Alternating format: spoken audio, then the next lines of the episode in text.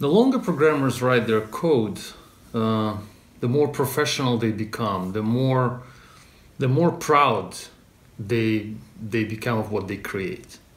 They find their style of coding the best. They, uh, they enjoy writing it. They get more and more fun from it. And, and that's how it should be. But the best programmers, they use instruments for, uh, for self-control. They first of all, of course, use unit tests, then they use static analysis, then they use all different kinds of linters, which are software tools that go through their code and verify that they're still writing uh, with a high quality.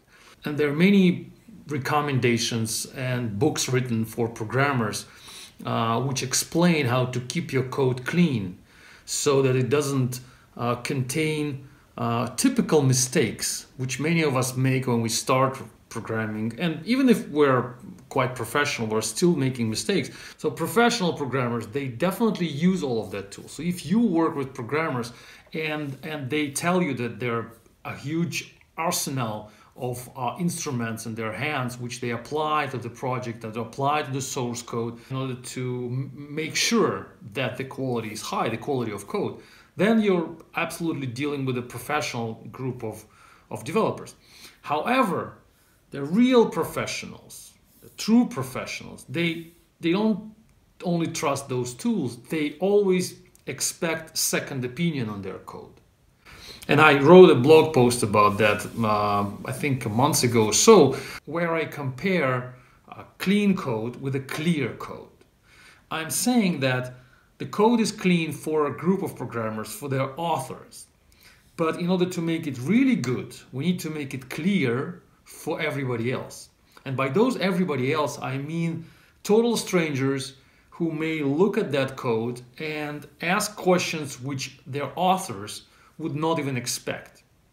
Having that second opinion is a very important, valuable input any professional developer may want to have it's not really uh, affordable in all projects because that second opinion may cost you extra because you need to invite those external professionals those uh, experts from the market or maybe from other teams from other projects. It has to be a trade-off between your budget expectations and your quality uh, expectations.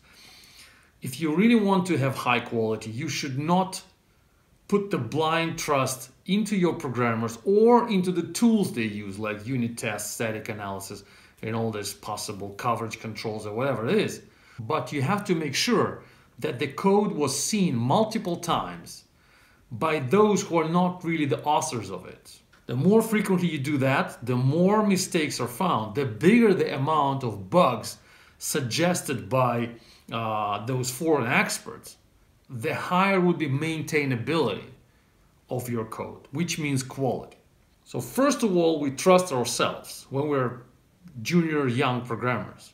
Then we start trusting tools, unit tests, static analysis, and what have you.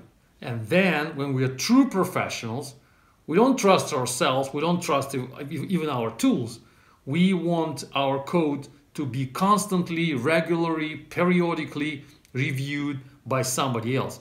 And only then we can say that this is something which is trustable, and then this is something which is potentially maintainable, and our budget is not wasted, and the code will live longer than even the team which is supposed to support it. Can we organize that?